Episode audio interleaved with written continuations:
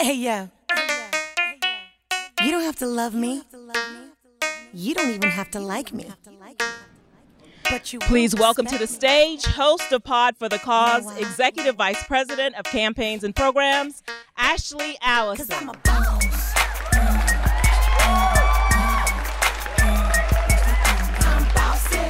Hello, hello, hello, and welcome to We Are Democracy. I am so excited today.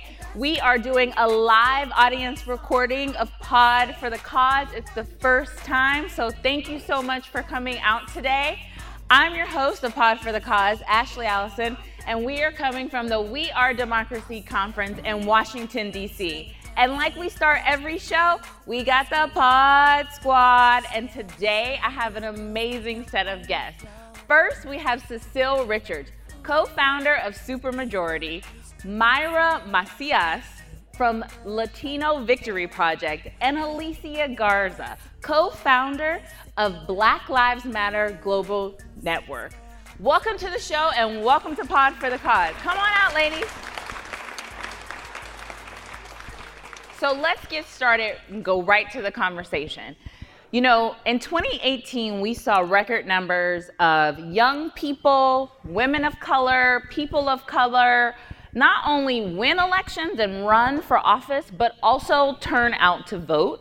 What do you think it will take for candidates to speak to the same group of folks to make sure they don't just turn out to vote, but they actually support an agenda that stands for civil and human rights? Cecile, let's start with you. I think people are ready for this election. I do think it's important.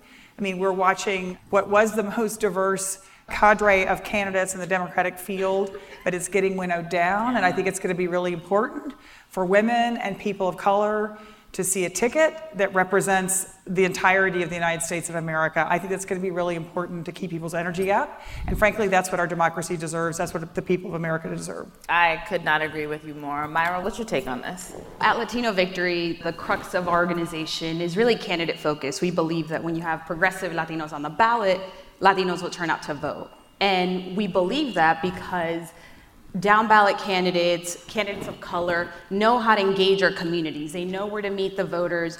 They know how to create entry points of access, which we have seen is really critical to expanding the electorate and really engaging people that haven't engaged before. And I think what we learned in 2018 that we did really well, learning from the lessons of 2016, is that there's an assumption that fear is enough of a driver to get folks out to vote. And it's just not enough. What we saw in 2018 was that you needed to have bold candidates that articulated a vision for a more inclusive country, a more inclusive democracy, government that's representative of the people that have often felt neglected by this system. And so, what we need to see in 2020 are more candidates that are not just bashing Trump, right? That are putting forth a vision of progressive policies that are really gonna help lift the middle class. Acknowledge that we have a working class that is suffering right now.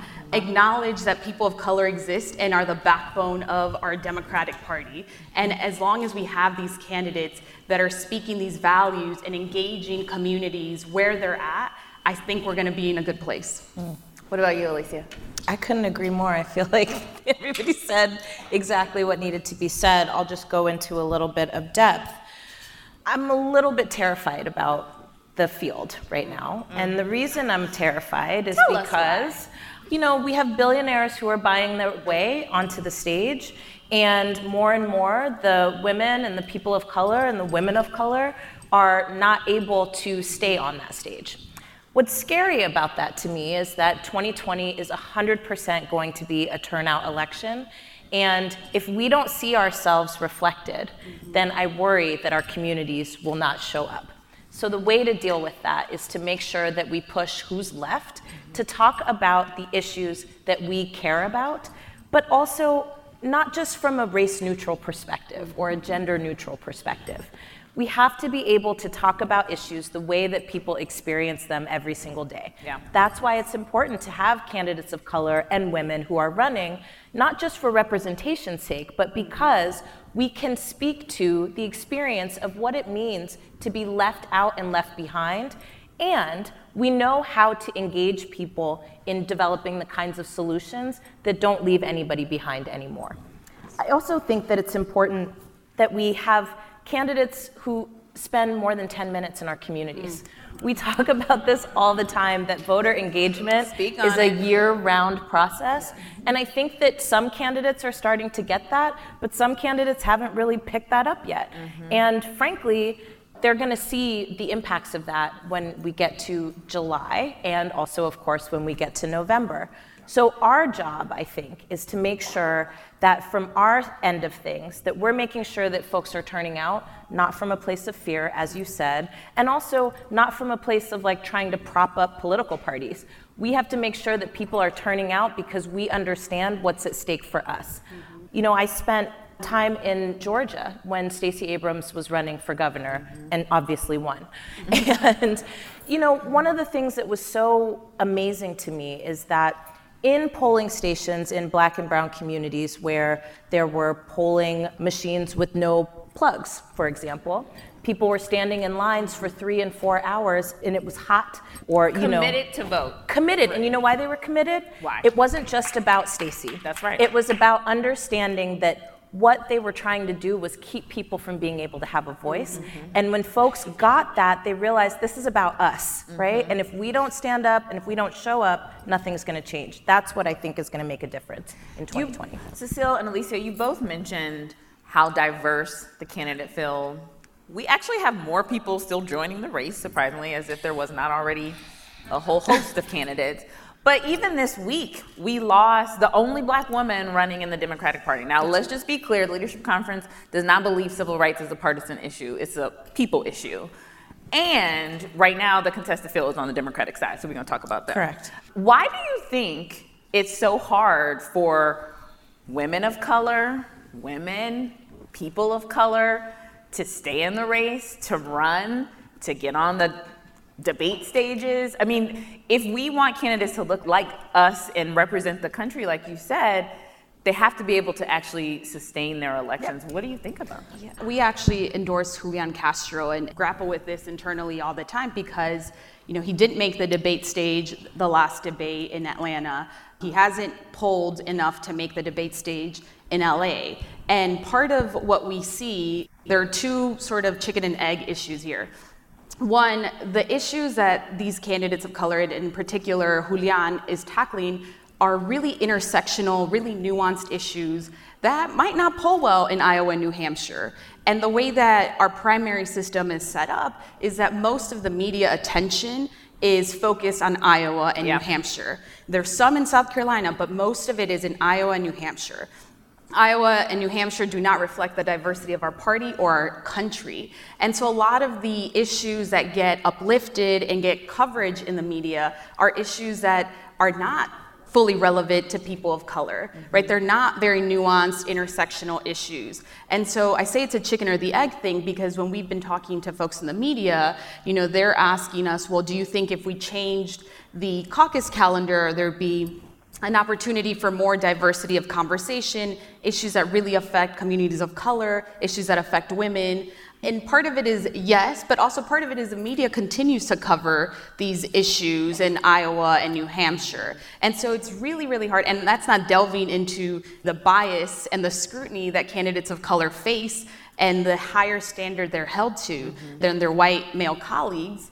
But just in the basic sort of outline and parameters of our current system, it's a chicken and the egg issue of whether it's the calendar or the media's the onus on either or of why there are certain issues that get the coverage yeah. that continue to propagate this notion of like viability for the candidates electability. Likable. Exactly. Yep. So what do you think Oh my God, I have so many feelings about this. I mean, I just tell us. Please. No, because I think it's look, it's. I'll be honest, it's been a very discouraging few weeks, and I think for those of us who have believed that finally we had people representing on the stage mm-hmm. at the national level, finally people who were different looked different than all the previous presidents, with one exception. Combined was an exciting thing. And now I feel like we are getting reduced back to a mm-hmm. system that benefits people who look like the folks who've always been president. And we were talking backstage about this mm-hmm. whole somehow now electability has become sort of the code word Yeah. for you've got to be of a certain gender and a certain race if you're actually going to be a And I'm not of it. A violent, yeah, and that cuts out, yeah, a lot of folks. None of it. Yeah, a lot of folks would be true. There are all the systemic things that Mayra mentions. I mean, this is the primary system, but until we have public financing of campaigns, we are never going to solve some of these problems. Because if you can buy your way onto the stage, there is no way. Even the most successful, hardworking, and I happen to know Kamala Harris was one of the hardest working candidates I have ever seen. You cannot compete with people who can write a check to get into the Democratic primary. And the other thing I will mention, because I just, I guess it's really been so much on my mind, is two thirds of political reporting is still done by white, White men. men. Exactly. Mm-hmm. And some of them, I'm sure, are very good reporters. But until we begin to have a media and a reporting system that actually reflects the diversity of this country, we are not going to get fair reporting. And there is going to be a double standard for candidates that are women, that are people of color. Anyway, there's a lot of work we have to do. We actually, the country saw a female nominee last election cycle. Yes. And we know she was not successful. And we know there was one population of people, white women, who were like the headline story. Now, one fact checked is that right after the election, people said 53% of white women didn't support Hillary Clinton.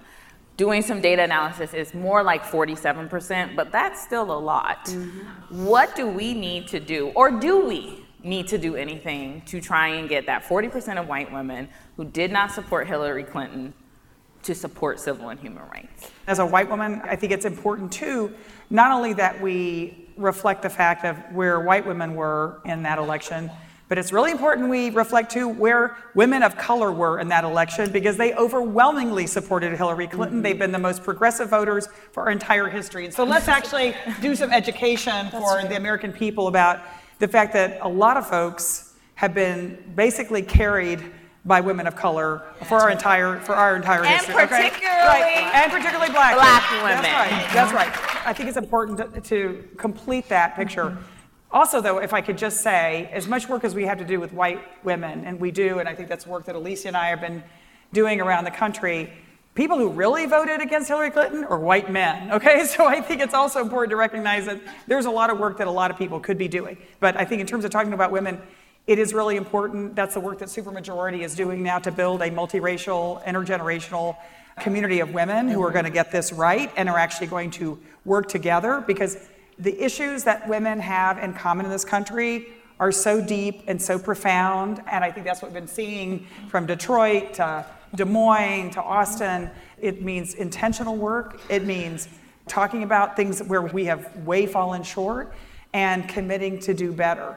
We just did it at Supermajority, we just did a poll, a national poll that was wide sample, included disproportionate number of women of color, but when you actually then do the numbers back to sort of what the population is, it's really quite interesting.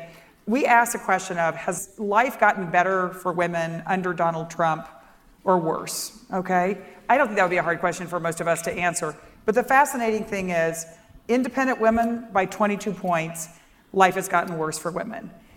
White women um, by 12 points, and that includes a lot of obviously Republican women, life has gotten worse. Obviously, Latinx women, African American women, college educated women, by 41 points, I think life has gotten worse under Donald Trump. That is a static number, and we actually have to do this work to really talk about Because people vote against their self interest all the time. Right, but also I feel like sometimes we don't do the work mm-hmm. to say this is actually what's happening. Yeah. This who's on your side, this who's not on your side. And I hope that's the work we can do at Supermajority heading into 2020, where I mean our goal is to run the largest woman-to-woman voter contact program in the country and turn things around. Mm-hmm. Alicia, not that you have to speak for all black people. no one should, though some try. Okay. So you're off the hook, at All least right, on right, for the right. cause, okay?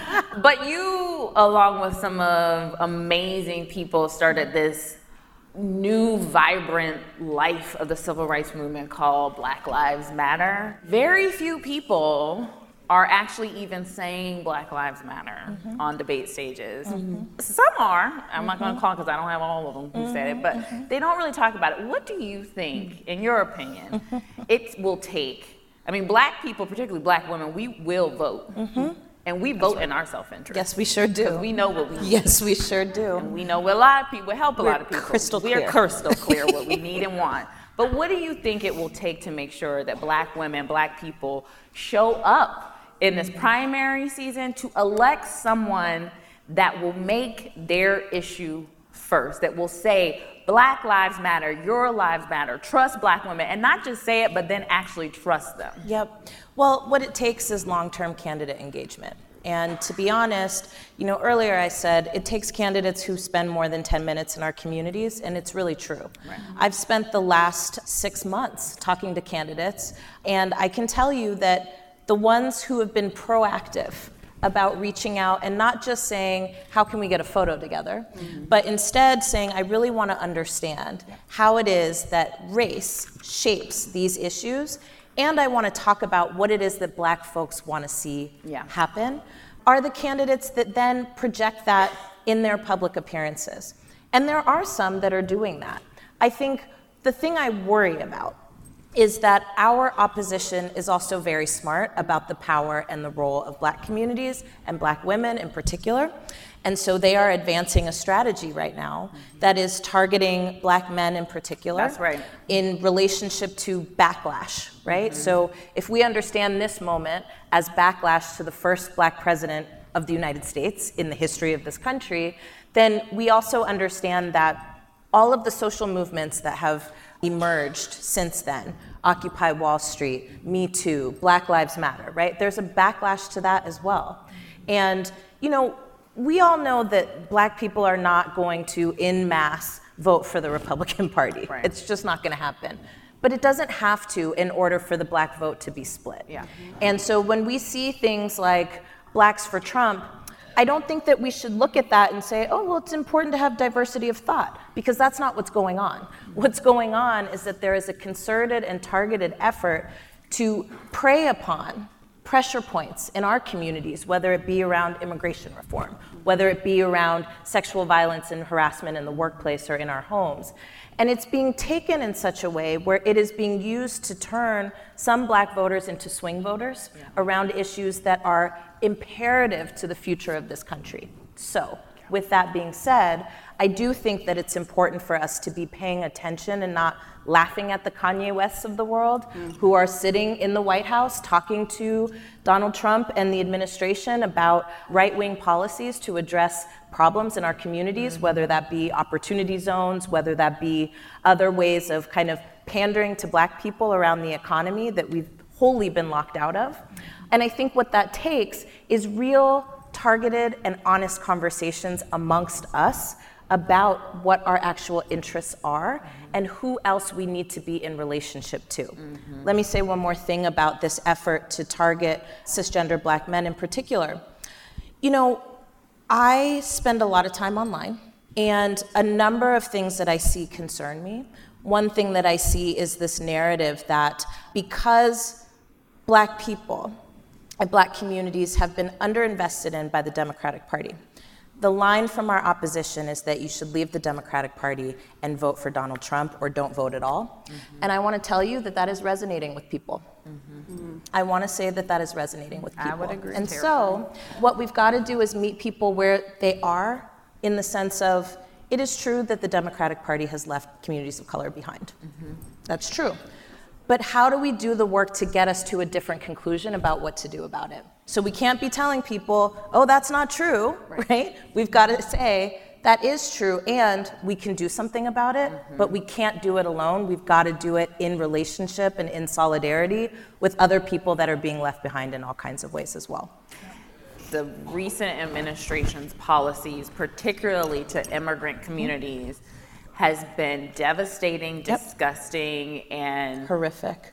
horrific. Yes. And there are immigrants that represent every shade of Correct. color on this stage. Black immigrants. Black mm-hmm. immigrants, white immigrants, Yep. brown immigrants. All over. But the narrative about who is an immigrant in this country is false. Correct. But Mayra, on the border with family separation, it is definitely a targeted effort on the Latinx community. Mm-hmm. And I'm wondering what you're hearing in your community when you're going out and talking about engaging from voters about are they going to show up? Who are they thinking represents them the most on the current candidates? Or are they just so terrified right now that they just would rather not engage? Before I answer that, I wanted to uplift something that Alicia said about picking away at the black vote because that has been happening with the Latino vote, particularly in Florida. I mean, we lost a Senate seat, we lost a gubernatorial race, and the onus is always on, well, Latino voters didn't turn out the way that they were perceived to turn out. Mm-hmm. And in fact, you know, we need to flip that narrative because Latino voters overwhelmingly voted Democratic. That doesn't mean that there's a sliver that are slowly getting chipped at that are either not voting, they're not turning out, or they're voting for Republican candidates. And so it is terrifying right. because these concerted efforts are effective if we're not addressing them head on. And we were actually in Texas a couple months ago after El Paso went to Texas because while we are a candidate driven organization and while you know our impetus is to get Latino voters out to vote when our community is literally being hunted Yeah. Mm-hmm. you know you have to put voting aside for a quick second and make sure that your people are okay Yep. so we went to Texas and we wanted to hear directly from La- the Latino community on the border, but also all throughout Texas, because our fear is that these anti immigrant, anti Latino tactics and rhetoric are slowly going to be chipping away at people's motivation to vote, right? Because folks feel helpless. We're literally being hunted, we're targeted, and Fill out the census. and da- damage has been done there. And now there's so much more work that needs to get done to get folks to trust in this system that has been a cornerstone of our government for so long. Um, we had a huge town hall in El Paso and held several smaller listening sessions and did a statewide poll. And what we found was really encouraging and, and you know, a moment of so much darkness uh, for the Latino community in Texas, but also across the country. It was encouraging to hear people say, I've never been involved before beyond voting. It was like the ceiling. This is what we do, we vote. The fact that we're turning out to vote is enough. Yeah. And we are living at a time where voting should be the bare minimum. That's if you're eligible to vote and you are voting, that's the minimum, right? We have to go and make sure that five other friends are voting. We have to go and make sure that folks who are new to this system understand the process.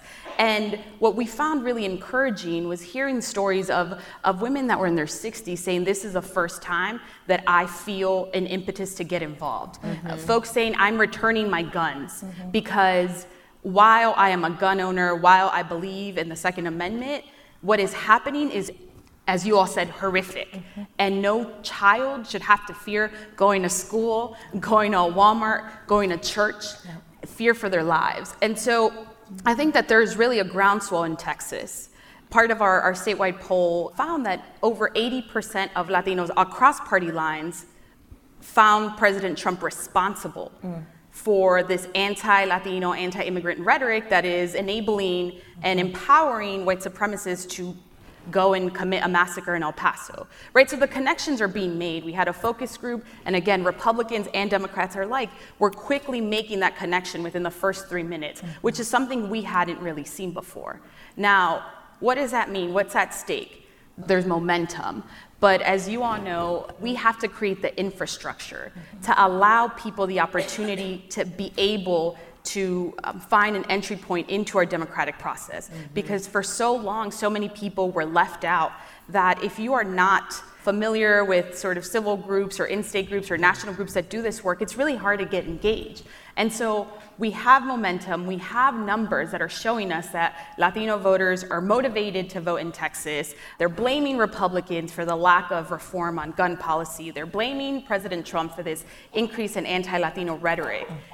It is incumbent upon us to start creating infrastructures yesterday Yeah. that are creating access to opportunity to engage because if we don't do that we're squandering an opportunity and after your community is literally being hunted down like what else is going to motivate voters beyond this election if we don't create the access to opportunities. We have squandered an entire generation of Latinos to engage civically if we don't do that hard work of mm-hmm. organizing on the ground now. And it can't just be Latinos standing up for Latinos. The Leadership right. Conference is a coalition for the whole sake is that we are stronger in coalition than fighting our individual battles. That's right. I think the other thing, though, I just would like to add a layer here, which is there's a lot of folks on the ballot besides the President of the United States, right? Yes. And I think Yes. Alicia is kind of mentioning this. And I think one of the things that we're finding around the country is the excitement that people have. So, for example, in Texas, the first two Latinas ever to go Yes. to Congress, Sylvia Garcia and Veronica Escobar, that's motivating for folks. And so I think that one of the other things we have to do is make sure we are lifting up local candidates who are more diverse, coming from different backgrounds, because a lot of the things, and I think a lot of the successes we've seen in states like our Commonwealth of Virginia, is based on local grassroots organizing, candidates just getting in and doing it, you know, before anyone was tapping Right. them on the shoulder. I think Yeah. that's a big part of what uh-huh. 2020 is going to be about. It's not all about the presidential. You know, I'm glad you mentioned that because something also happened in Kentucky in 2019. That's right. And I think there is this narrative of what this country is that is not true. Mm-hmm. You can elect people who believe in progressive values and want to re-enfranchise people, want to create pathways to citizens. But we are told that you have to be the moderate or the centrist to be able to win, and you don't. You can actually want to bring people to have a seat at the table and be able to engage civically and still win. That's right. We're coming up to our last question, and I want you know all the candidates listen to this show. I don't know if you knew Okay, that, well, but um, well, hey, from the bottom to the top, all the way up, in case you didn't know. know. When they're listening, if you could tell them one thing about what they need to do, Donald Trump included, Mm. if you want to talk to him, but Donald Trump included, what would be the one thing you told those candidates that they needed to do to get people to turn out to vote and actually represent as the country is? we find ourselves at this critical juncture in our country where there is tension between radical imagination of you know envisioning a bold country with bold policies that are really going to empower and uplift so many people that have been left behind by this current system. And then this emancipatory pragmatism which is the, the realization that people are dying people are hungry and we need action now. Mm-hmm. And so I think that this tension is a good tension to have. But what I would advise any presidential candidates is to not fall victim of wanting to have an immediate solution now, because we do know that there's a lot at stake. As you mentioned, you know, the Latino community has been target one from the first moment that this president uh, started his campaign. But again, we have this beautiful opportunity to really re envision what our country and what our government could be. And it would be a shame if we don't take advantage of this time. And so we have a responsibility and an onus to make sure that we are finding a balance, but that we are still dreaming boldly. Mm-hmm. Because again, if we squander this moment, how many generations of first time voters you know, are going to feel disenfranchised or not engaged or left behind by the system? And how many more cycles is it going to take to re engage them? And so the tension is good, but I would really advise folks to look at this from a larger historical perspective. And while Trump is hurtful and we need solutions now, we also need to think radically and big because our country's democracy's future really, really rests on that. The job of an elected official is to make the impossible possible. Mm-hmm. It is not to uphold what has always been. And in fact, the most important changes in this country have come from people who have dared, right? Not just to imagine what our future could look like if things were different, but who also dared to take the first step. Um, and so anybody who's going to get my vote is going to be thinking about that in that way. Um, the second thing that I think is just super important is that I hope that we've learned from 2016 that you cannot not discuss the things that people experience every single day.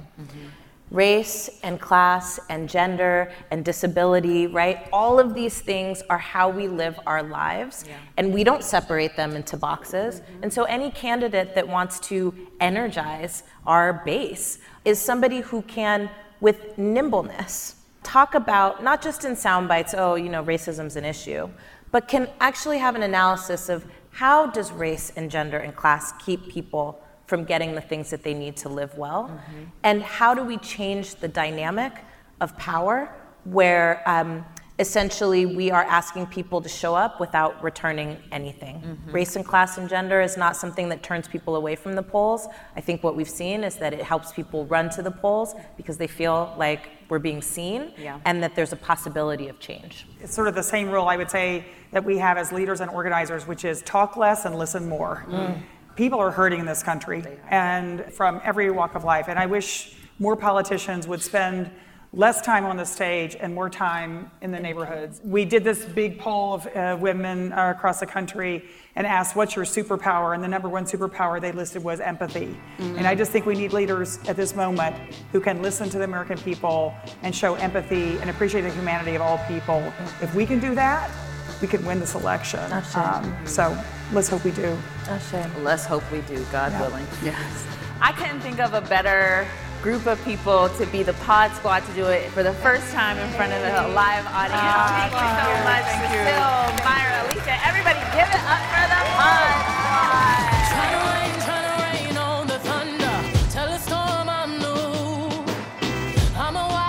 Thank you for listening to Pod for the Cause, the official podcast of the Leadership Conference on Civil and Human Rights and the Leadership Conference Education Fund. For more information, please visit civilrights.org. And to connect with me, hit me up on Twitter at Pod for the Cause. Be sure to subscribe to our show on your favorite podcast app and please leave a five star review. Until then, for Pod for the Cause, I'm Ashley Allison. And remember, a cause is nothing without the people.